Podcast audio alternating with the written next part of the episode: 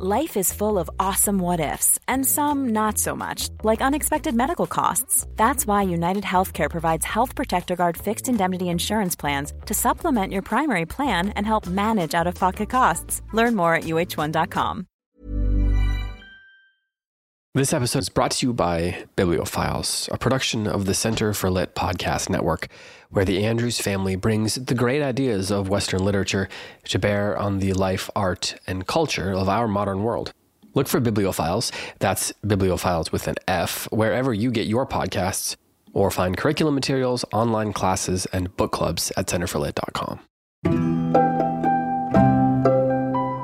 Hello, I'm David Kern. I'm Heidi White. And I'm Tim McIntosh. And you are listening to Close Reads, a podcast for the incurable reader, on which we are discussing William Faulkner's As I Lay Dying, a book that for some of you seems to be becoming increasingly more appealing, and for others of you seems to be curing you of that incurable love of reading.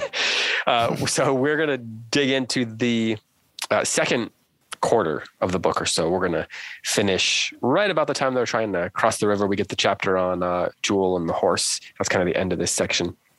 So uh, a lot has happened. A lot of complicated images are dropped into these passages. Lots to talk about. Before we do that, though, Tim, I've got an important question for you. Heidi, I'll, if you if you'd like to address this question as well, you may. But let's um, let, let's just give Tim the floor on this first. Tim, this Sunday is Super Bowl Sunday. Yes, it is. And for the 1% of our listeners who care about sports, I feel like we should just address the fact mm-hmm. that, that this is mm-hmm. this is a big day in the sports world. And I'm just curious if you have a prediction. What are your thoughts on the Los Angeles Rams versus the Cincinnati Bengals? I really like both teams. Like, I think both teams are really, really fun to watch. I love both quarterbacks. I love it's going to be great, I think. My prediction mm-hmm. the Rams of Los Angeles will defeat the Bengals of Cincinnati by a score of 27 to 25. That is my prediction. Most valuable player will be Matthew Stafford, a graduate of oh, yeah, University of Georgia. University of Georgia. Georgia yep. I it's predictable, but sometimes predictable is true. yeah broken clock and so forth. Right. Well, I would disagree with that metaphor. Okay, so 27 25 really is an interesting score. Okay. It is an interesting score. I get excited about the Super Bowl because it's such a cultural event. Yeah. You know, you're kind of like, oh, I get to check in with the rest of, I get to check in with the rest of like America and I get to figure out how little I have in common with it. Honestly, over and over and over, I've had these reminders. I keep thinking, like, I'm a normal American. And then I watch something like the Super Bowl and I'm like, I am not a normal American. What do you mean? And you go, I, how does the Super Bowl reveal this for you? By the commercials. Oh, oh, I see. Like you don't think yeah, they're yeah, funny, yeah, but other people do? No, I think sometimes they're funny. It's more I don't I don't know how to describe You're it. really not into Kia? Coca Cola and uh, Taco Bell. Is Kia going to advertise I'm, sure, I'm a lot during the Super Bowl? Yeah, State, State Farm. State Farm for sure. Oh my gosh, the State Farm commercials are just absolutely terrible. They're ubiquitous. so terrible. And they're ubiquitous, which yeah.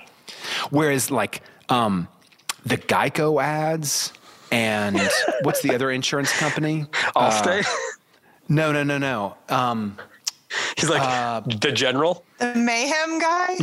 I like the mayhem guy. guy is great. That was Allstate, wasn't it? No, it's the one with yeah. the the woman who Oh my god. Oh, oh, oh progressive. Yeah, progressive. Progressive. Flo. You're talking and about pro- Flo. Flo.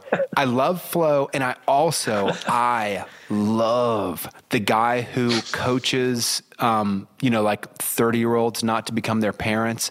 I, oh, those are really funny. I love yeah. those. those are guys. so good. I, those are so yeah. great. They're so like I'm gonna cautionary kinda, tales for me when I go to the grocery store. They are. Okay, so I'm going to tell manager. you a story. Jim over in the in the in the deli yeah, is so helpful. Jim over in the deli is doing a great job. And I'm like, I've done that. I have Pulls done to that the right. thing. yeah. Me too. Yeah. The one that got me was um, they're talking about all the pillows on the couch. Like, yeah. pillows so deep that you can't see any place to sit mm-hmm. on the couch. And mm-hmm. I was mm-hmm. sitting on my mom's couch when I saw that, and she is the worst offender. I'm really throwing my mom under the bus here. And she said, I don't get that one. And I said, Mom, too many pillows on the couch and just look. Just look surrounding me. Yeah, right, right. I am buried. Wow. In throw pillows. In throw pillows. Maybe I have more in common with America than I thought I did. Yeah, well, I'm glad, I'm, I am glad I... we had this conversation though. Yeah. yeah. Hey, okay, so Heidi, uh, would you like to address the Super Bowl? I would like the Bengals does. to win because I think they have the best helmets in the whole NFL. Oh, they do, don't they? Those are great. They're no. great. They nope. have great helmets. Nope. Yeah. Nope. Yes. And nope. I feel like in a fight, a Bengal would beat a Ram for sure. Mm. I don't know. Rams mm. are mean. But also, if you they if you get mean, into a fight with a ram, they are not ram, as mean as a Bengal tiger. If, if you get in a fight with a saying. ram, you're on like a cliffside where the ram where the ram is on his own turf. What kind of ram is like in the jungle? Jung, you're talking about yeah, oh, a jungle but that's ram? a very specific oh, a jungle situation. ram. a jungle ram. Yeah. Well, so. in, in, what situations are Bengals and Rams getting in fights? Like the, the I mean, the in Bengal the Super Bowl, right? So well, right. Besides the one with the human be beings, the Bengals. Well, I mean, I mean, at least it's not the Washington football team, right? Well, except they're now the they Washington now Commanders. the Commanders. Yeah. What they're a terrible name. The Cleveland Cleveland Indians are now the Guardians, and the um, Washington football team are now the Washington Commanders. Which Terror, I don't understand. We don't need to Washington keep talking about football this. team was kind of great, but okay, there was yeah, a hilarious we'll there was a hilarious uh, thing going around online when that name came down, and they were like, "So is the short name for the Washington Commanders going to be the Commies?" It's like, what do you shorten commanders to? The Washington D.C. commies. The commandos? and a throwback oh, to McCarthy. That's like this one letter a less. Conspiracy theory waiting to be released on the Daily Wire. Mm-hmm. mm-hmm. yeah, exactly. Happening. Exactly. Okay, well, let's talk about As I Lay Dying. Um, enough Super Bowl talk. Oh, did you figure out, Tim? I think you may have addressed this on the Patreon episode, but did you figure out what you're going to wear uh, at your forthcoming? Question. In an effort to Winning. drive traffic to our Patreon feed, yes, I did. Uh, yes, I did. All right, well done. We didn't even. And you'll that. find out on the latest Anna Karenina. Yeah, exactly, mm-hmm. exactly, mm-hmm. exactly. Which David will have to listen to because he wasn't there. Well, I did. Right. I actually did listen to it. I just wanted to make sure I know what you said. I have right. the inside information. Right the Patreon people have access to. Because okay. you listen to our Patreon feed, which has subscription rates as low as $2 a month for those who want to support the show and as high as dollars as a month. As high as you want to go. Yeah. technically, that's true. Yeah. Take it. True. Okay. Let's talk about As I Lay Dying now. I've got four topics of conversation, four entryways into conversation. Heidi, are you okay? Do you need to address something? No, it's just my husband's home and I don't know why. Oh. so she kept looking over her shoulder. And like anytime someone's looking over their shoulder, you gotta like address it. Like she looks, she looks a little nervous. And, and you're not wrong. It's not like a ghost or anything, but I like I don't. It's a mystery. But I am a Why professional, Scott's home and so I'm 100 percent all in on the okay. conversation. all right, all right, great, okay. Because because one thing that this podcast guards real tightly is this professionalism. Okay, uh, it's professionalism. We have yes. I have four topics of conversation, four entryways into conversation. Uh, three of them are proper questions. One of them is, um, well, I'll just just address it this way. Heidi, you uh, in our in our group text yesterday, we were briefly chatting about the very famous one sentence chapter in this book. My mother is a fish, says Vardaman. Vardaman. You in that chat, that text thread said something to the effect of you're having you're you're getting a lot of delight. You're having the best time in reading this novel, encountering it, um, enjoying um, dis- deciphering, discovering the way the book is put together. I'm going to see if I can find the actual text. Um, you said, "quote It's been a while since I've taken such pleasure in writing and structure in writing and in writing and structure in a novel, something to that effect."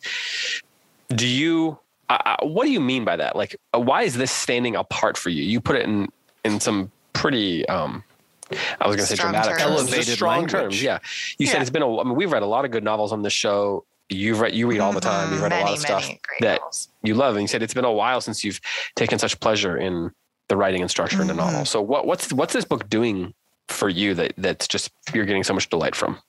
Well, it's no secret that I like very high quality things. People make fun of me for being bougie all the time, and I own it because I like seeing masters at their craft, whether it's sparkling water or a great book. And I, I mean, Faulkner has all of the reputation as one of the greatest, perhaps the greatest, but definitely one of the greatest American novelists. And I I haven't read Faulkner for a long time because I I think I other than short stories which give me the same sense of pleasure and I read those often but I haven't read a novel by Faulkner in many years because I have this perception of him as very depressing which is kind of which is true that's fair and I'm not always just like going around looking to reread kind of a difficult to read depressing yeah. novel yeah um but which depressing, weird novel can I read today? Like which which like really hard to read and will make me feel terrible about life novel can I read today? Just like with my sparkling water and my avocado toast. Um, but I I'm I'm repenting of that. I feel like I just need to go and read reread Faulkner because he's so good. He deserves every accolade that has been given to him. This novel is just like watching Michael Jordan slam dunk. Like it's amazing. Everything about it is nearly perfect. Like it's flawless, and I'm I'm just reveling in that. It's one of I'm reading it just like it's for me. It's like very relaxing. I I kind of hmm. like the kind of person who like to fill in gaps a lot. Like if someone forgot to make a salad, I'll go make a salad, right? But it's like so refreshing to me and relaxing and just like lovely to to just let a master do his work and I'm along for the ride and have nothing to contribute. I'm just sitting at his feet. That's how I'm feeling about this novel. Tim, jump in at any point, but Heidi, I'm being effusive. Tim, jump in that. at any point except right now when I'm about to ask a follow up question, and then after that, you can subsequently jump in whenever you want. So you you mentioned in the text that I just mentioned the idea of like structure, how you're taking a lot of mm. delight, a lot of joy in sort of recognizing the structure that's happening here. Can you be more specific about that? Mm-hmm like and, and fewer you, adjectives, more specificity. yeah. yeah. Yeah. Look, can you just like on the surface, the structure is woman dies, family following her, keeping her, trying to keep their promise to her, takes her to her home place to bury her. River gets in the way, inner turmoil, all presented through various individual points of view. Like that's the sort of overarching structure that we mm-hmm. all recognize. simple plot. So for you, then getting deeper into that, what is it about the structure that is so compelling? Beyond that, like simple, overarching, uh, is, obvious stuff. It is how, yeah, it is how the structure serves the uh, going underneath the surface of what's actually happening. Like you said, the plot is very simple, mm-hmm. uh, but what he's doing is not. He's not really.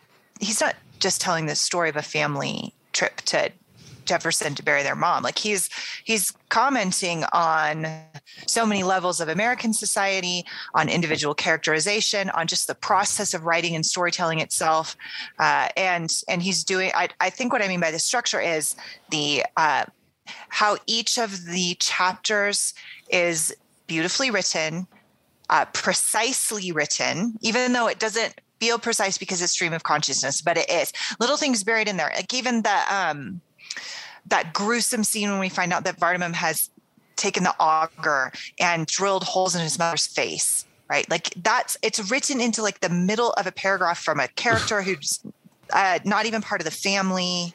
And and it's you you could miss it you could blink and miss it but it's so important um, but it's it's so brilliantly structured because we get these like layers of the narrative that are telling this very simple plot but also going underneath the surface into the psychology uh, and and hmm. as you said david the pacing us as readers like forcing us through the uh, through the fact that reading this novel kind of feels like wading through mud, right?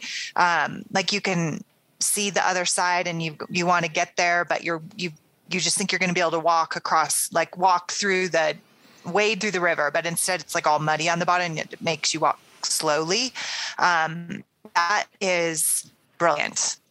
And another thing the choices that he makes as a storyteller to put different parts of the story through the eyes of different characters. And in so doing, you see it reveals the character, but also reveals the plot and also reveals the nature of other characters. Mm-hmm. So again, there's these multiple layers of narrative that are very psychologically rich and very brilliantly structured.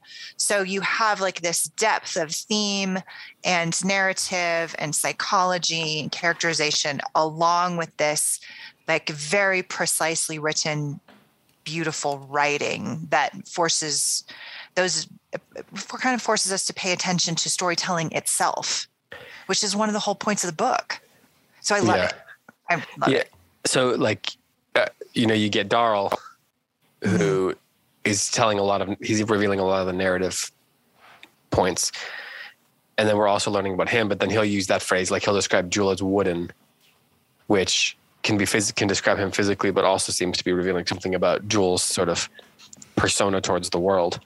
So I guess that's just an example of of what you're saying. Tim, drop in.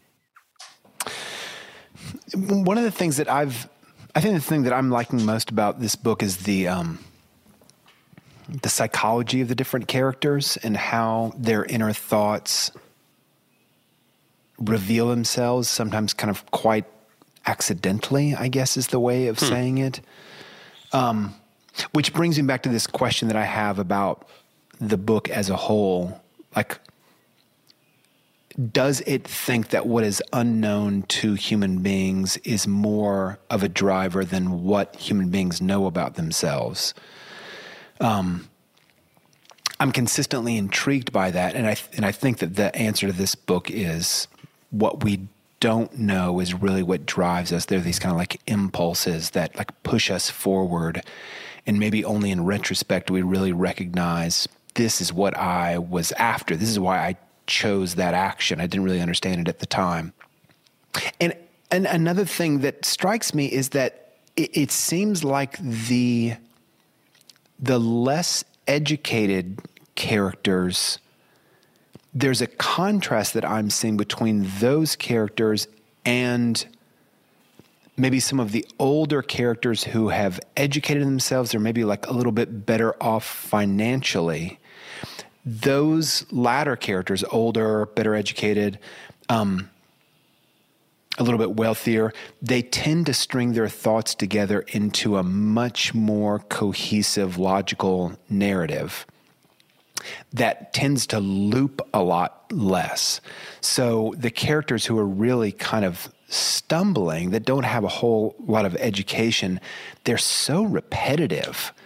They kind of circle back to things. And I think everyone in the book repeats themselves. Mm-hmm. There's kind of, I think Faulkner's kind of catching on to something about like human conversation and uh, you know self narration that we we repeat ourselves but those you know who are a little bit more sophisticated seem to do it a lot less i was struck by the character of samson who i think this is the first time in this section is the first time that we have he's the farmer him. by the river right um, and he seems like he's fairly well to do. Maybe he's not rich, but he's he's doing better than the family who we've been following up to this point in the book.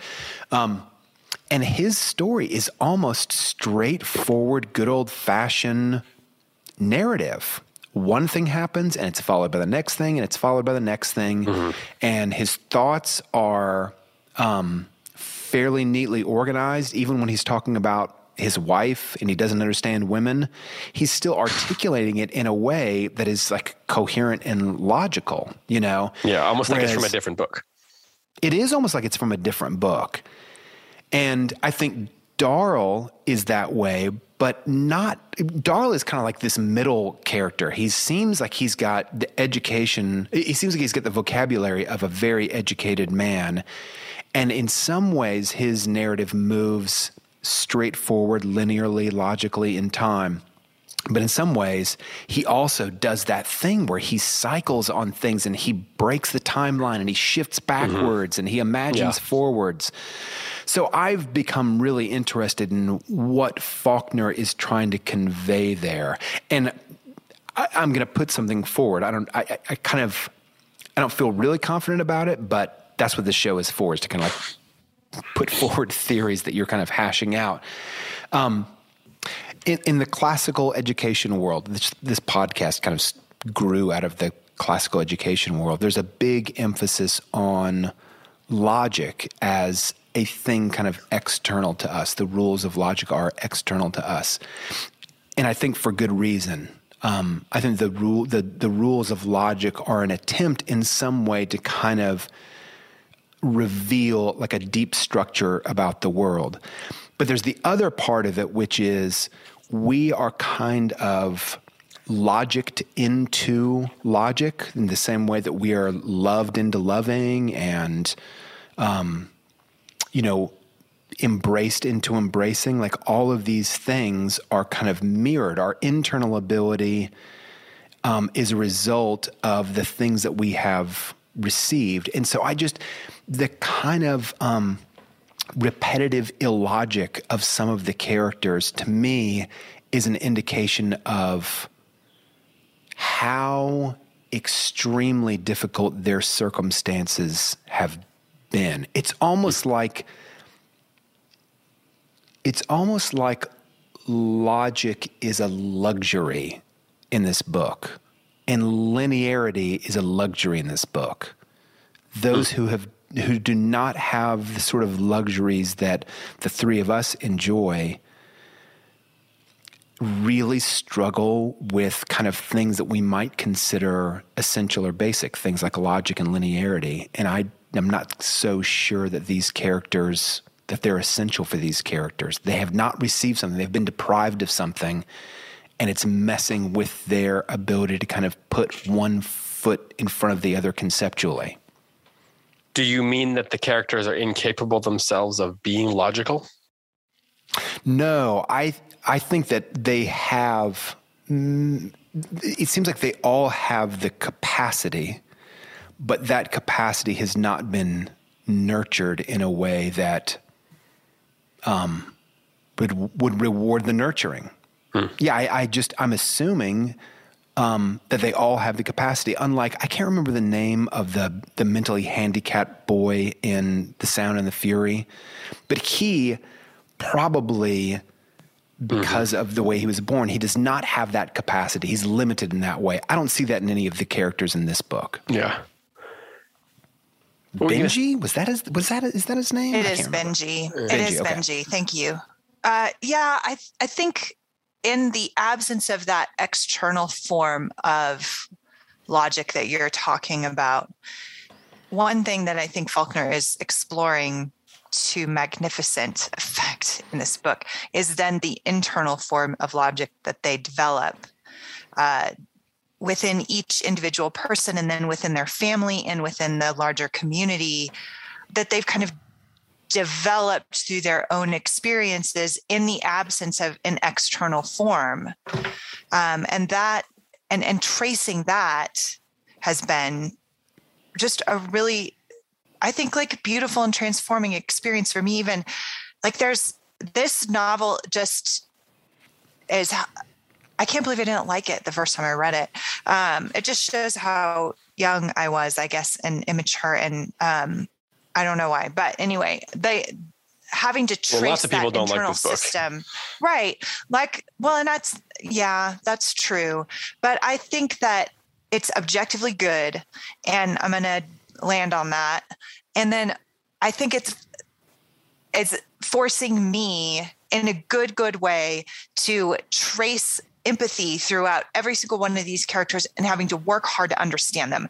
In mm. other words, this novel would not develop empathy if it was easy to get into the heads of these characters. It's in yeah. fighting for it that I think the goodness lies. And would, saying, what is this woman Dewey Dell? Like the way Darl talks about her, the way she sexualizes herself, the way that other people do, even her own brother, who's a good man, like it forces you to think about women, right? And and all of these things that are that that's just one example of multitudinous opportunities for us to look at these characters and try to love them the way that Faulkner is asking us to without even making them likable. That's what I find so brilliant.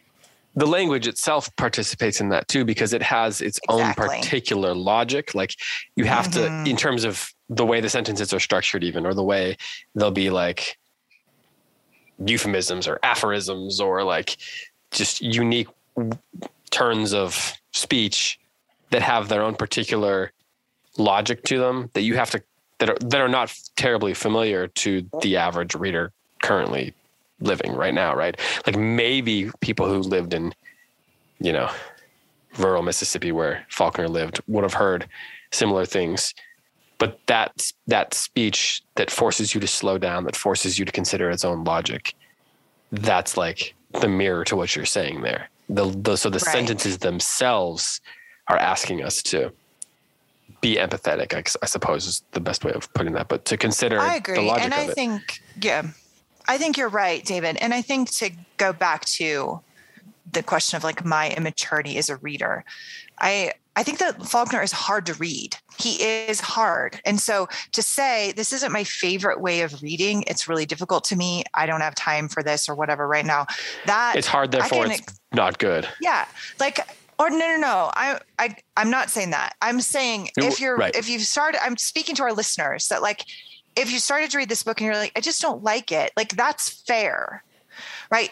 You Faulkner, but the thing is, is Faulkner isn't asking us to like it right? And I happen to like it. Mm-hmm. But in looking back on myself as a high school reader, reading this in my honors English class as a junior, I might have been too young for it, and that might have been why I don't like it. I think high school. I wasn't willing to make the effort to try to fight through it. Right. I kind of do too, David. And I, but I think as adults with a fully developed capacity for empathy and, um, uh, we, it, it's worth fighting through the language to get to that experience. But I don't think it's immature I, I, think I spoke too soon and maybe came across judgmentally. I don't think it's immature to say I don't like it. It's the same thing. I've compared this novel to wine before, and I'll do it again. It's the same thing as like if you first start drinking wine, you're gonna like the cheap stuff, and you have to fight to like like an old Bordeaux, right? Because it has because you have to develop the taste for it. You have to develop a framework for it. You have to develop, in a sense, a logic for it. Right. Mm-hmm. And so now that I have, I'm like, I can't believe the old me didn't like this. But that's probably disingenuous because I can believe it. Because looking back, I'm like, I didn't. I didn't have the tools for that. Faulkner's way down the road. He's an old Bordeaux. So in saying that, if if there are listeners out there who are like, well, I don't like it, does that mean it meant to reader? No, of course not, because it's hard. It is hard. What I'm saying is that it's worth fighting through the language because the language is serving that development of empathy, that theme, that exploration of American culture and of individual psychology. And I think it's worth it. Hmm. So thanks for letting me make that caveat. Go ahead, Tim. I'm glad you made that caveat because I think, Heidi, when I heard you say, I think it was too immature for it, I wanted to say, no, you weren't. This book is really, really hard. I actually, I mean, I completely agree with you, David. This is not a high school reading. I, like, I don't know. It, it you have to have a degree of preparation. Like, yeah, if they're if they've read a lot of Homer, a lot of Dante, a lot of King James version of the Bible, a lot of Shakespeare, a lot of like you know, a lot of stuff leading up to that, maybe some Joyce along the way, but it gets put into that canon that every AP English class has to read, right? right? Mm-hmm. And then how many people do you talk to that read it in high school were like, yeah, man, love that book. That was awesome. None. Right. None Nobody, people. right? Yeah. Well, the pronouns are hard. Who is it? What is it? Who is yeah. she? Like what that uh, Trey, I remember I remember sitting on my couch and like trying to figure out even in this section that we were reading, like, wait, why is Jewel's mother mm-hmm. a horse and Vardaman's mm-hmm. mother a fish? And I don't mm-hmm. get it. Oh, we'll and this that. book is stupid. So mm-hmm. would you say though, so just to go back to this idea of the immaturity thing, I don't think you were saying that if you don't like it, no, an immature reading. Yeah. But would you say the, the idea is like just because you don't like something doesn't mean that it's not good? I yes, that's kind of what you're saying, saying. That I am saying that, but I will say there's also a time that I don't. I also don't think that liking it means you necessarily equates to you thinking it's good. Like there are right. some people who don't like reading Faulkner and never will like it, but still can get to exactly the experience I'm talking about of appreciating it um, and delving into the characters and learning to develop that empathy and um, so what I what I do think still, and I will stand by as immature reading is I don't get this book, therefore it's not good and it's stupid, and the author shouldn't have written it. Yeah. And I'm out. That is immature reading. And yeah. I will stand by that. Yeah. And that's what I did until now. Go ahead, Tim. Well, I just um, want to come to 17 year old Heidi's defense. Like, is that is it really immature? Now we're having a conversation about like my own teaching empathy, which students. needs to develop, and my own humility. Maybe it's humility as well. But go ahead. Well, also, you set up to fail. Can you blame the kid who set up to fail? Right. See, I don't think you can. I don't think you can blame that kid. It seems like, yeah, I, I, I don't see the kid who fails to read and appreciate one of the more difficult books written in the 20th century, one of the more difficult, well written books written in the 20th century. I don't think you can call that kid immature. Except in as much as every kid that age is immature, and therefore you have you have to give them a chance to succeed. Like if But we're if playing mature- basketball, maturity, maturity should be measured according to capacity. And and there are very very few 17 year olds that have the capacity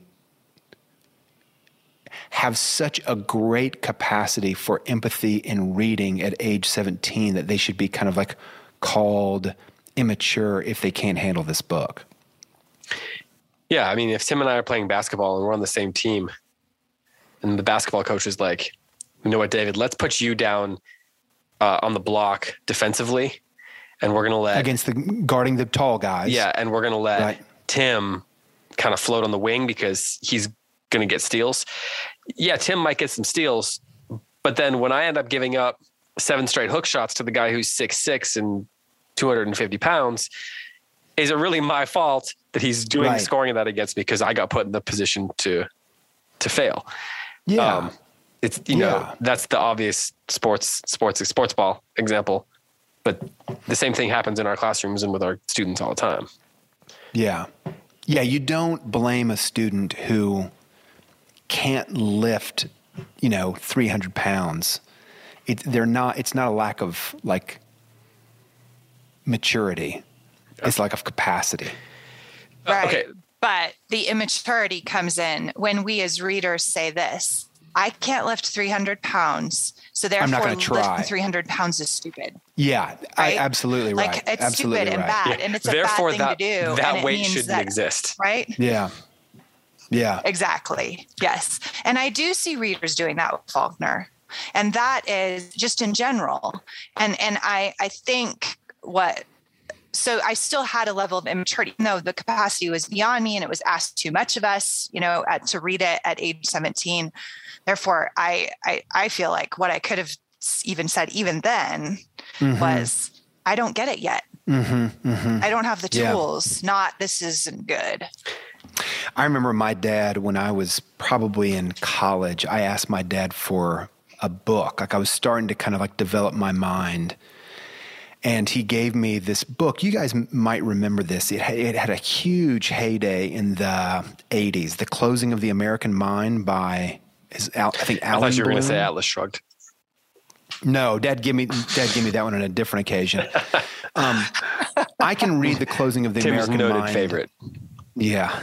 I can read the closing of the American Mind now, but as a whatever I was, 22, 23 year old, it was so far beyond me. It was so far beyond me. And it, and it kind of asked a certain, that I have a dexterity with everyone from Aristotle to Nietzsche, and I just didn't. And I failed but I never the thing that like was really encouraging about that book was like, oh my goodness, there is a huge world out there, a world of ideas, and if I train myself, I can go back to the closing of the American Mind and I can understand it. I'll be able to understand that book someday, and that was so invigorating. Like I knew that my dad could read that book and understand it, and I was like, okay that means that I can too. I'm going to do it. And that kind of approach, I think we sometimes don't bring that kind of approach. I'm just saying what you are already saying, Heidi. We sometimes don't bring that approach to fiction because we think that fiction is so much the subject of subjective taste, which sometimes it is. We have to grant that. But because we kind of confine it to the realm of subjective taste, we don't think with hard work, I can learn to appreciate this piece of fiction. We tend to think like, oh, it's not my taste. I don't like it. Uh, It's not, it's not any good. It's not to my taste. It's not, you know. Yeah. Yeah. And I think to Heidi's point, I don't think that's true. You might not ever love it, but that doesn't mean it's dumb. Yeah. Yeah. Okay. Let's let's just switch gears here a little bit because I want to talk about three particular moments that I feel like we should address. They're in some ways they're kind of just images. And I'll just tell you what those three things are that I think are a little confusing and be worth trying to dig into a little bit, try to get our teeth into. One is my mother is a fish.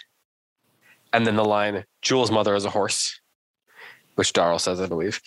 Then there is the Darl's is, was, our contemplations right. on existence, that like riddle that he's kind of putting out there. And then the third one is basically what I'm what I wrote down here. What's the deal with the buzzards?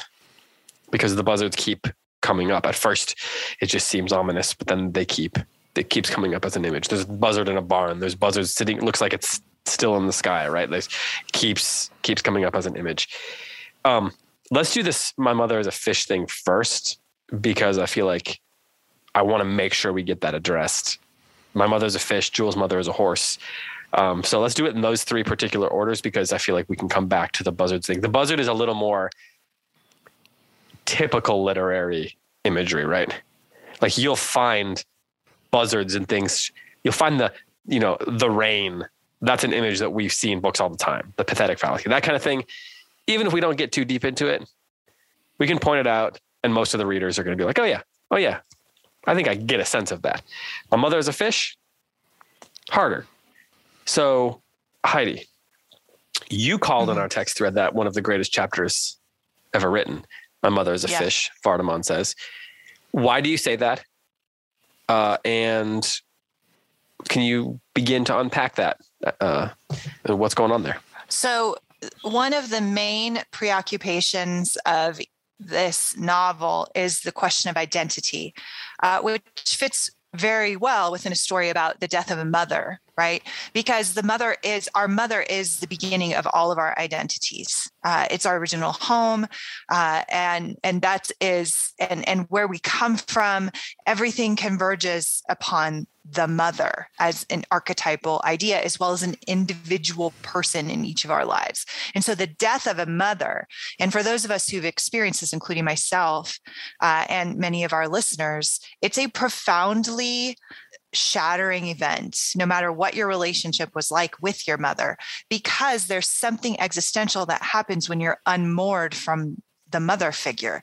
And so this this book is about an individual family and individual members within the family and the individual inner life of each of those individual members in the family. And it's also about uh, mother culture, your motherland, uh, and just this kind of archetypal and existential contemplation of what it means to lose yourself through losing a mother.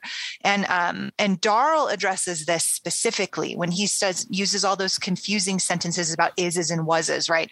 Mm-hmm and Vardaman addresses this in a, and Carl, uh, excuse me, Darl does it in a in a almost. Um, what's interesting about Darl is he he speaks for everybody but himself, right? So he hmm. doesn't mm. ever talk about what he's feeling. Um, he only talks about what he sees in other people and what they are feeling. Uh, and then he, but when we do get a sense of what he's feeling, it's when he's speaking very abstractly, when he's saying things like, I is and are and the differences between those things, which is this kind of confused, inner, disoriented, uh, and disjointed contemplation of the nature of identity and being. If my mother is gone, then who am I? Right? What am I? Do I do I even have an identity or a connection? Um, because moms tend to be the center point of a family, right? And when a mother is gone, many family members drift apart because the mom is the convergent point for practical and for existential reasons. And so, with Addie gone, that is the question. Who are we as a family and who am I as a person? Who is our country if unmoored from its beginnings? What is the origin, right? So it becomes a very complex contemplation. Um, and with with Vardaman, what we have is this little boy. He asks the same question. Remember how he, he makes those strange statements about, like, that's Jewel. Jewel is my brother, right this is the same kind of question of identity mm. um, and and naming things and this kind of frantic holding on to what things are because with addie gone he feels so profoundly unmoored from himself and his family he doesn't know who he is or who anybody is anymore. So he's repeating himself. So back to fish. The same day his mom died, he caught a fish and the de- and the fish died. So to this little boy, without any kind of language or abstract understanding of death, he has a concrete experience of death that's double layered. Once with the fish, shortly afterwards with his mother. And then Dewey Dell tries to cook the fish, and all of his rage and anger and, and fear and grief about losing his mom that he has nowhere to put goes into that fish that's being cut up, chopped up, and bleeding in the pan. And then he attacks Dewey Dell for trying to kill it, right? Or trying to cook it. And so all of that, all of his grief is going into that fish. And so it makes so much sense then that he wants that that he equates his mother, his dead mom, with this dead fish. And and also so there so there's that. That's specific.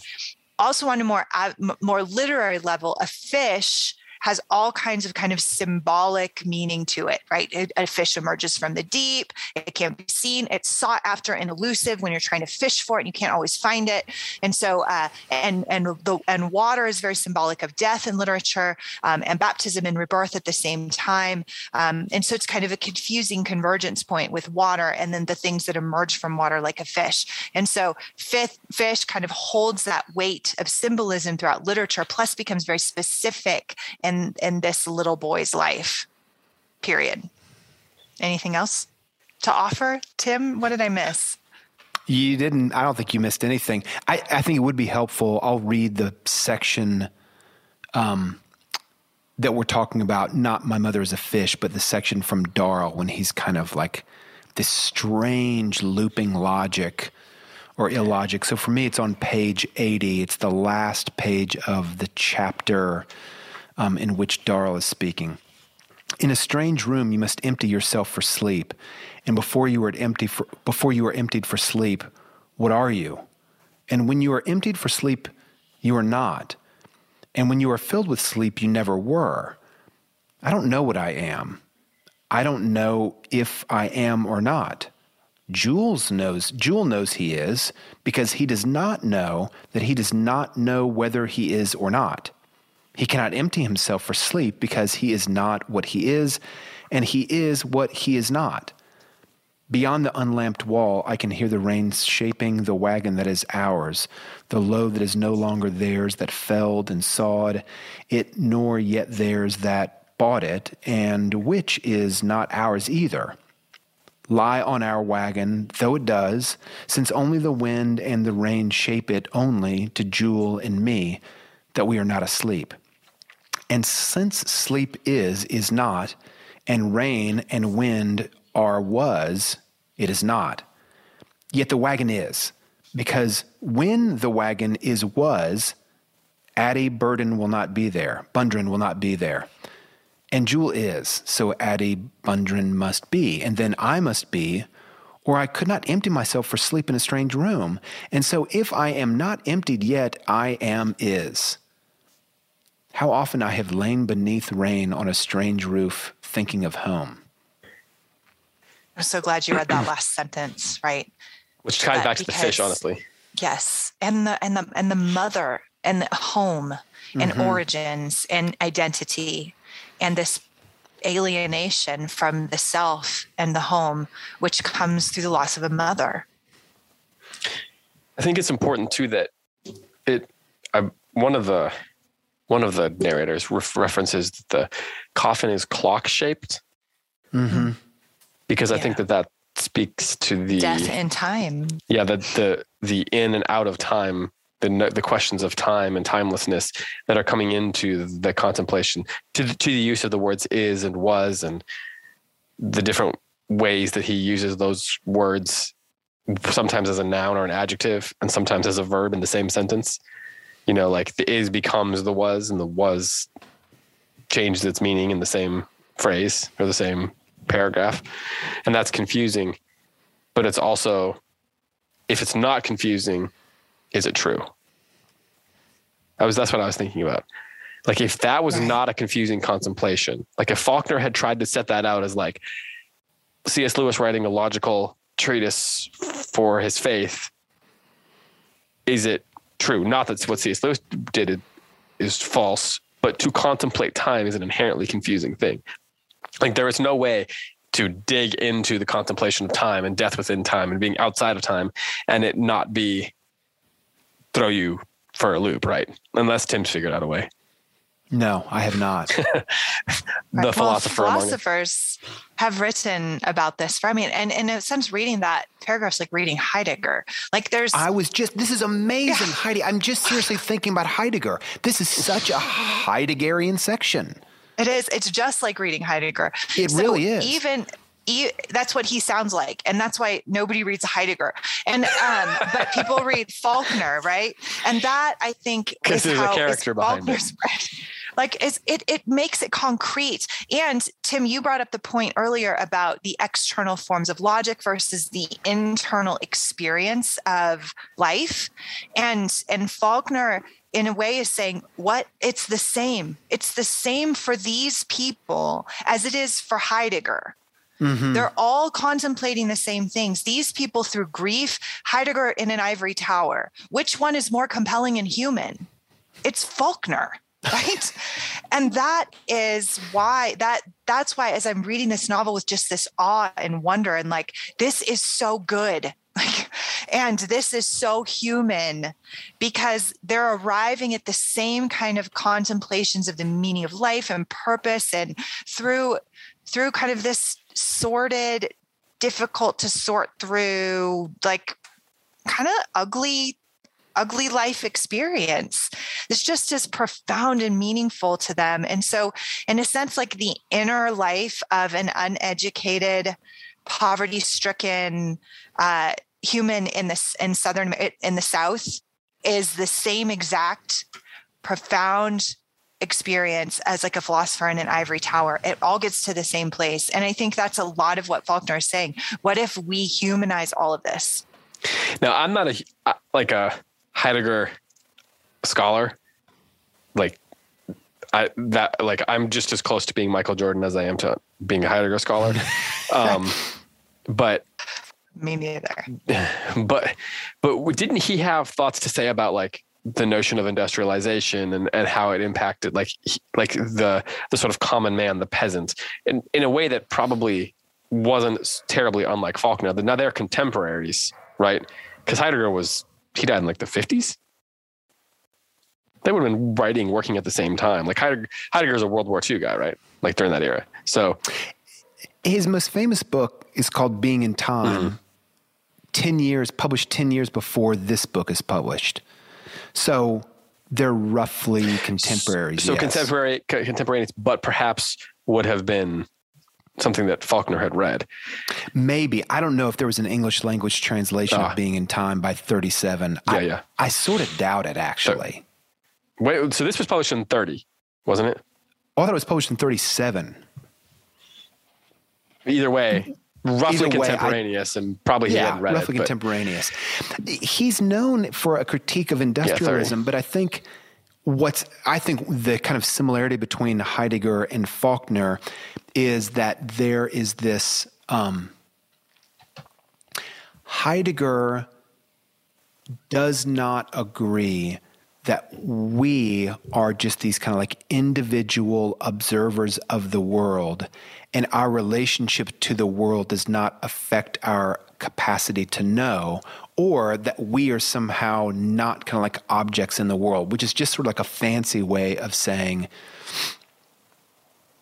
that we are part of the world and the world does not just come to our inner selves unedited and unchanged we see the world in the way that we have kind of like shaped the world.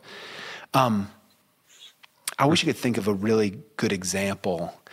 Uh, maybe a, an, example that he uses, this may be a little bit helpful, is if you think about a hammer, when we are like when we take up a hammer and we're going to drive a nail, we don't when we take up the hammer and we have enough dexterity to drive the nail, we stop thinking about the hammer in our hand and we think of the hammer as just an extension of us, right? Like I look at the nail head and I can drive down the nail with the hammer because I have just kind of absorbed the absorbed the hammer as a tool that is an extension of me. And I think that's kind of Heidegger's way of thinking about things is that we are beings that are kind of thrown into the world and we are affected by the world mm. And we are affecting the world. And man, I see that all over Faulkner. My mother is a fish. Like, if we're just an abstract observer of the world, that makes no sense at all. But developmentally, it makes a lot of sense based on what Heidi said. There's this kind of equation, equating of um, the death of this fish that Vardaman caught and the death of his mother, he does not have the abstract capacity yet to kind of like make a distinction. He collapses those two things together. It's a very kind of Heideggerian way of viewing the world. And I'm really sympathetic with it. I say that, and I must include caveat emptor Heidegger wore the armband during World War II. That's the big critique of Heidegger, you know? Right. And it's tempting to just be like, yeah, Heidegger, he was a Nazi. I don't think that's altogether fair, um, but it is worth mentioning that Heidegger wore the armband. I get, I mean, as the grandson of people who lived in Germany during World War II, uh, that's a complicated. people did. That's oh, a complicated yeah, no thing to, doubt. to discuss for just the average German person. No doubt. Um, my family spent, uh, you know, German history in the 20th century is complex. My grand, my family spent a lot of time on the run during the war, and then afterwards they escaped into West Germany from from Potsdam with Soviet soldiers chasing them. So it's kind of like, you know, that's a complex question and yeah. not an easy one to have a conversation on in 2019 in 2022 America. Um, there was somebody made an interesting comment on the Facebook page that I think is worth bringing up. They mentioned that reading this book can feel a little bit like uh, looking at a Picasso painting or some other work of modern art. So you're going to get lines like "My mother is a fish," "Jewel's mother is a horse." You're going to get these riddles from Darl, which I'm using that the is, was, are stuff. I'm just using that term loosely, but um, we get images like the buzzards and the rain and the bridge that's going out and the coffin stuck within time and all that kind of stuff, um, or shaped like a clock rather. What is there a way that you could help us? We haven't finished the book we'll be able to do this again later. But is there a way that this stuff can be synthesized, that it can be sort of like brought together, um, so it doesn't, or, or maybe some ideas for how to approach these various images, so that as you're reading, it doesn't just feel like you're looking at a Picasso painting that you can't understand what he was trying to go for. Um, now, you could do the, we could ask the same thing about Picasso paintings. We could look at them in a very specific way. But the point was, how do how can we bring these things together so that the experience is less uh, dissonant? Hi, Tim, do you have any thoughts on this? And then Heidi. I think it's safe to read forward without understanding in the hopes that you will understand backwards. Um, yeah, yeah, that's fair. You know, like like you're the, not taking a whole painting in at one time when you're reading a book, right? You're not seeing the whole right. canvas. Yeah. Yeah. I, I would just, if you don't understand something, that's fine. There's a lot in this book that I don't understand, but I think kind of continuing to move forward and kind of checking back at those points that that feel really confusing. My mother is a fish, is, was not, were, was, you know, those sections become a little bit clearer the deeper you get into the book. Yeah. That's fair. Uh, Heidi, do you want to add anything to that? Yeah. Um, so we, you know, I think that modern uh, television and film has given us a little bit of a framework for this. You know, like when you're watching a movie with your kids and the movie opens up with like a confusing backstory, and your kids are like, What's going on, mom? What's going on, mom? What's going on, mom? And you're like, Give it a minute. Like, Can it'll come clear, right? Like, like it's, it's, we don't know yet. Yeah. And like that's we don't know yet. They're doing that for dramatic effect. They're setting us up by giving us a stake in the movie, and we and so we keep watching. Like that is a bit of what Faulkner is doing with some of these images and symbols. And we're used to being able to read a straightforward linear narrative because that's how our minds have been trained to do it. And this one's not. It's circular. It loops back. You used that word a couple times, Tim. Um, it's and and and it things are unfold as they go, just like they do in our minds. We take something in as an image and it feels meaningless. And then later on, we connect it with an emotion we have, like Vardaman did with the fish. Um, and, uh, and then that emotion gives the thing a meaning. Um, and and that's what's going on with Vardaman, and that's going on multiple ways across the the novel. I would say in some threads to trace are the thread of identity. What uh, who who are these people and what is the society that they're living in? Um, and is there is that identity ontological meaning is it within them or is it imposed meaning are they made that way because of their circumstances? And and that's one of the the that's philosophical like deeply philosophical questions that uh, that faulkner is wrestling with um, through the eyes of these people. Um, and so trace that thread of identity, also trace the thread of grief.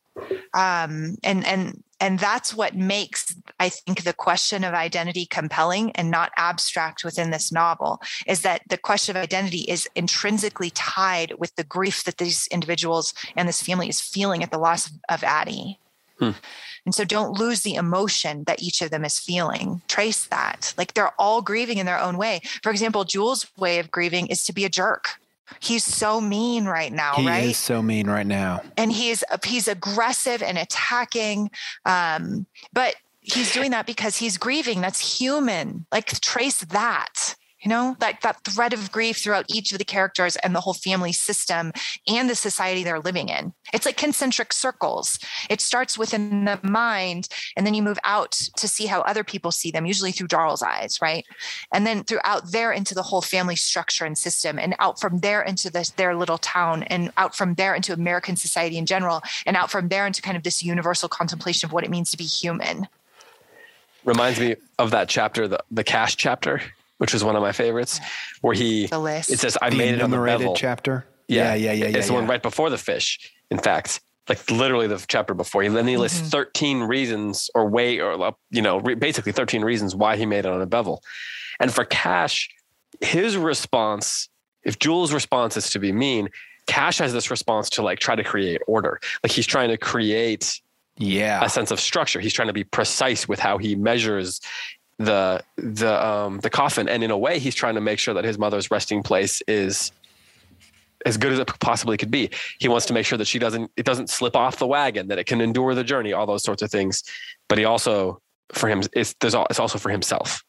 It's also how he processes it. And so there's like the, you know so much of this is about how they experience things within the world and then also how they experience things inside themselves. And that's how people operate but it's also what makes us complex and confusing, like even to our spouses and our siblings and our children and, and so ourselves. forth, and ourselves. Yeah.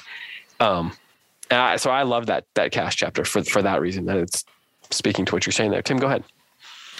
I was going to say um, the section from Samson when um, he makes a couple of comments. He sees the girl Dewey Dell, mm-hmm. and I think he says a couple times, I wasn't looking at her like that. Right? Am I right? Wasn't in that section? He's like, I wasn't looking at her like that. And the fact that he says it two times makes me think, wait, does that mean you were looking at her like that? Or does it mean that she, her reputation has kind of been made around the county, you know, like people know that she was. Or she's looking at him guy. like he looked at her like that. And he's exactly, like, whoa, whoa, whoa, exactly. I didn't do anything. Right. And he has these like there's that great metaphor. If her eyes were pistols, I'd be gone already or something like that. Like she gives him some sort of a hard look. And it's I think it's tempting on first read to say she's looking at him for X reason or for Y reason or for Z reason. But honestly, we either might not know or we might not know until later why she was giving him that kind of like pistol like glare, mm. which, Right. you know, like I, I can just hear readers right now being like, oh, there's another thing that I ha- kind of have to hold without resolve. Like, I don't know why she, right. You're, it's a juggling act. I don't know why she was looking at him like that. And like, their answer is no, like maybe not until the second read or maybe not at all. Well, that's the thing is you're going to find different things each time you read it. Yeah. That's kind of what makes it rereadable. Yeah. What, what were you going to say, Heidi? That's what makes it great. Yeah, I mean, Tull says Vernon Tull says the same thing. She was looking at me as if I was looking, wanting to touch her. Uh, she That's also what it was looks. Tull. That's what I was thinking well, of. it's yeah. both of them, though. Okay. This is my point. It's Samson and Tull and Peabody, which tells you Mm. less about the men and more about Dewey Dell and her expectations of men and the way she's Yeah. been treated by men, right? Yeah. and um this and and all of those things become clues which if you think about your own family right isn't that the way it is right? You gather for thanksgiving dinner not just not even for mom's funeral but for thanksgiving dinner or for like tuesday dinner. And there's all kinds of things happening in the room around that table. The way so and so is looking at so and so and whether or not so and so had a fight with so and so or whether or not you're getting along with your spouse and whether or not you unloaded the dishwasher earlier. Like the, all these things are happening within a family that are complicated and overlapping and emotional uh, at all at any given time let alone a time like this. And that's one of the stories that this book is telling uh, that Mm. about a family under in crisis. That is a mirror into other questions. And so again reading faulkner's hard. And so i think if you're looking for those threads to trace look for identity look for grief um, and uh, and and look for uh, like kind of the complex nature of what it means to be a part of a family and yet fully yourself at the same time. I can I go on a little minor discursus? Is this going to be like, is this qualify as a close rant? No, it won't call because Oh, there's no there's no like heat or like frustration involved. When I was Georgie, would you like to um, do a close? you're like, we need a little bit more close rant material. I mean, I guess I could kind of like manufacture some anger about what I'm going to say, but I'm just not like I'm not angry I'm about not it. actually worked up about this. This is just something I'm thinking about. Right. I went to go see the P- Picasso Museum uh, in Barcelona when I was in my late 20s. And I had kind of like always liked Picasso, but I thought he was more of kind of like, he had a shtick, you know, Cubism. He had a shtick. The Blue Period, it was a shtick. But then I saw his portrait paintings of when he was, I mean, a teenager.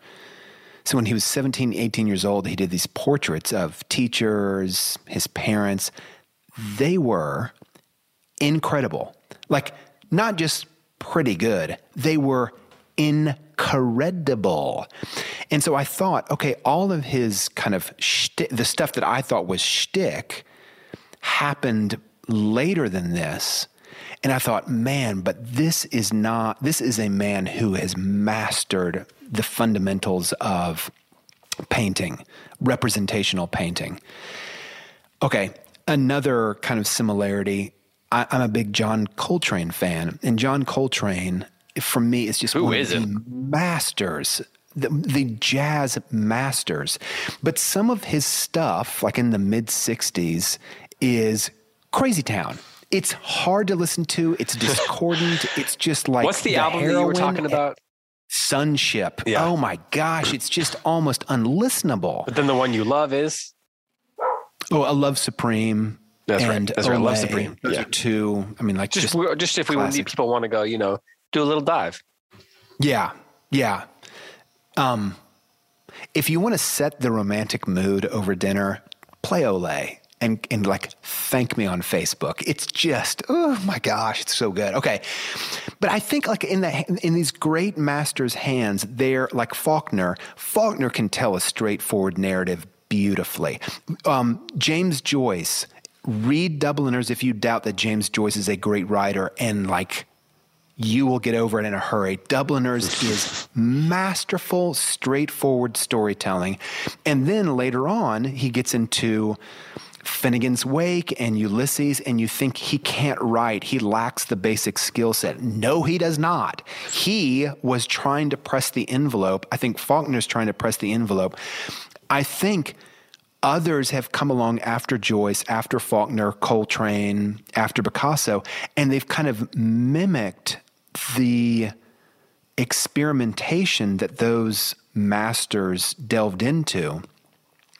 But in lesser yeah. hands, they just can't do it. They're not masters. Well, I, I think there's also a sense where with certain other people who near mastery, they shave off the rough edges a little bit, which make it, yes. which makes, which takes yes. it from being, it makes it a little more palatable. So like over yeah. time, these experimentations become immersed into formal tradition, if that makes sense. Right. Right. Then, and yeah, we become be, like another tool that we right, can use. Right. And we begin to know how to understand them. And, and as we understand them, they then understand how to use them and how to communicate within those that experimentation with audiences in a way that the audience can is more palatable. Yeah. I think that, yeah. that's I think it's the like there's a whole big circle there that that's another I think you're right. That's just I think, a little. I mean, I, I, think Cormac McCarthy, everyone knows, is an absolute master. I think he absolutely benefited from the kind of experimentation yeah. in this book by Faulkner, and he refined it and altered it for his own uses. But there are passages in Cormac McCarthy that just sound straight up lifted from Faulkner's voice. He right. benefited. He benefited by following the master in that way. Right. Yeah. Yeah and you know, in some ways, not unlike Shakespeare. What's that? Not unlike Shakespeare. Like Shakespeare's, I think one of his great, the reasons that he's lasted and why he's so great is because there were people that came before him, whether it was the Greek, the Greek tragedies, the mm-hmm. writers of the Greek tragedies, or early English plays, or whatever mm-hmm. it was. And he's taking that and he's kind of like synthesizing the ideas and the forms and making them like taking dramatic principles and yes. you know taking his education and the history that he knew and making it all eh, experiential in a way that anybody in any age can gravitate towards can can grab onto. Right. and that's right. why he is the great the greatest. Yeah. You know yeah. him and muhammad ali. He and muhammad ali. The greatest. Well we should start wrapping this up. Heidi do you uh, want to add anything here? Do you want to talk about buzzards? Anything else you want to add before we drop off Oh, sure. I I wanted to address the question of the horse um, really quickly. We oh, have oh, a very mother as a horse. Yeah, Jewel's yeah. horse. There, that's a. We have the Vardaman's mother as a fish, and then Jewel's mother as a horse, which is a horse of a different color. Like it's it's it's a similar contemplation of the of the mother and grief but a very a very different manifestation of it. Um, and so a useful uh, contemplation of it might be how are they the same and how are they different right? Um, and and so for our our our listeners this week who are reading I, I think it's probably a bit complex maybe we can talk about it more next week but just that that question if if Vardaman's mother is a fish and if Jewel's mother is a horse, and we have kind of the backstory of both the fish that's been caught and the horse that's been earned, right? Um, and uh, and and the weight of symbolism on fish over the centuries, along with the weight of horse and fish over symbolism and over the centuries. That uh, that that's kind of the the comparison of that is really fruitful, I think, and might be hmm. worth a Google search. Um, and then the question of the buzzards is buzzards are, I mean, they chase death, right? So they're on on the plot level, they're Addie's body is decomposing and they're and and they're coming for her, right? Um, on the symbolic level, death is coming for all of us. Right. And um, and that is that kind of idea of being like chased or hunted or haunted is supposed to be part of the feeling of the story Death, mm-hmm. death, it's not just that the buzzards are coming for Addie's rotting body, but that death is following all of us with its kind of dark wings and, and ready to consume us. Um, the family in the story, and then kind of all of, and, and on a more universal level, us. I, and I think that, go ahead, Tim. No, go ahead, David. I, I, I was going to tell a little story. You can wait for a second. Okay. I, I was just going to say that I think the dead fish and the uh, you know the the rain and the um, the buzzards, all that kind of stuff, is where you see the sort of gothic influences that Faulkner had up on him. So people have talked about how they love the the the guy they read gothic books a lot, you know. But this is he is highly influenced by the gothic writers who came before him, and I think those are in some ways stand the kind of things you'd see in a stand like if it's Poe or whoever it is shows up there, and so it's those are almost like things you can grab onto. I actually think that the horse thing is a clarifying image when combined with the fish thing. So if on first glance, he says, Vardaman says, My mother is a fish. And you're like, What in the world? And then the next chapter, Darl says, Jewel's mother is a horse. And at first glance, it seems like it confuses things more. But I think that it actually clarifies what's happening with the fish more than it does confusing things. Because to add to what Heidi was saying, I think there's also a sense that these are things that these characters have affection for or love or, or some kind of connection to. You know, he, there's the fish for Vardaman means something and he's trying to protect it. And he's like, his youthful grief is responding to that. And for Jewel, it's the thing that he loves that, that represents his mother to him. And so that the fact that Darl recognizes that and says his mother is a horse, you know, you could also say his horse is his mother, you know, there's different ways of putting that. I think it clarifies what Faulkner's doing with the images rather than confusing it. Um, but it is now time for story time with Uncle Tim. I was just thinking about like Heidi's comment that you know the vultures kind of symbolically are a reminder that death comes for all of us. I used to live on this farm, and there was a river that was formed the back border of the farm. And one day, several friends of mine and I went uh, canoeing back on this river. Previous to that, I had been seeing all of these vultures, like just for weeks, kind of around sunset, just kind of float overhead on their way somewhere. And it was, you know, a little bit eerie.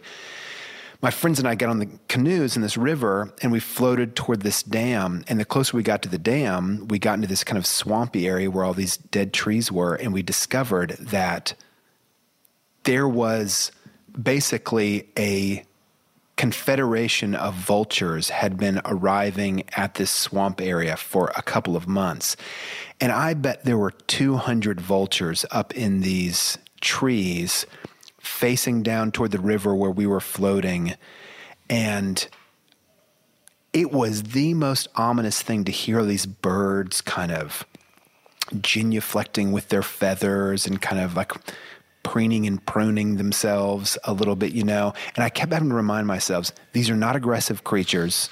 These feed on carcasses, dead carcasses, not human bodies, because just yeah. they were so symbolically Yeah. powerful to have 200 of them kind of loitering over your head while you're floating down the river. It was such an ominous thing. Just kind of waiting for you to no longer be Just kind of alive, yeah, to no yeah. longer be a threat. Yeah, checking their wristwatches every once in a while. Like we're just waiting for you not to be. You will make us happier when you no, no longer be are. is. When you no longer be is. All right, Heidi, anything else you want to add? What's your Super No, I Bowl pick? The Bengals. No, I know. What's the score? Because of the helmets.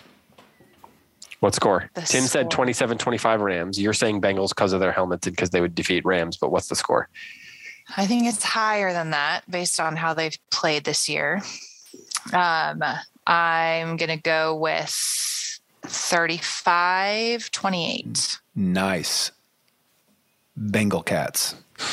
David, how about you? I think the Rams will win 30 to 24. Okay. Predictions from all of us. I actually like the 25 score because I could see a two point conversion happening somewhere. Um, or I don't like safety. I don't like either of these helmets. In fact, I I, think like it's safeties. genuinely bad uniform combos. Um, that's I another love conversation the for Rams another day. uniforms. The Rams uniforms are wonderful. The old original uniforms were the blue that they use now, and that like their white isn't even white; it's like off white. It's like a called cream. bone. It's not cream. I love don't, it. Don't I love don't it. insult Called the color bone. cream. They literally call it bone. It's pearl. They call it bone. It's not white. It's not even off white. It's too ugly to be It's actual calcium. off This white. sounds like a close rant. Ooh, ooh. well, I don't know. That's a close rant, David. Well, I just I just did it. that was it. I want to do a close rant on figure skating costumes in the Olympics. Record that anytime so you many want. thoughts. Record Okay. that anytime you want. Make sure it's a video and and shoot that over to me. Um, right. We will have to do a uh, what what's the what's the word for we'll have to do a sartorial close rant episode sometime on on our various Sartorial. things that we're not in favor of in the world of sartorial matters. There's got to be a better word for that, but Sartorial matters is a really good phrase, though. I want that to Close catch on. the sartorial matters episode.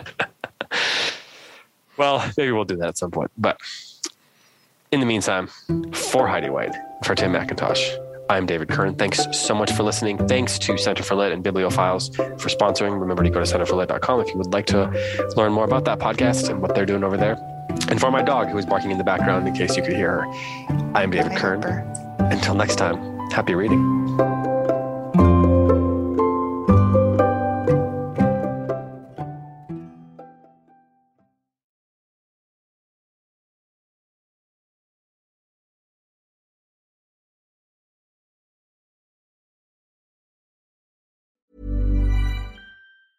Even when we're on a budget, we still deserve nice things.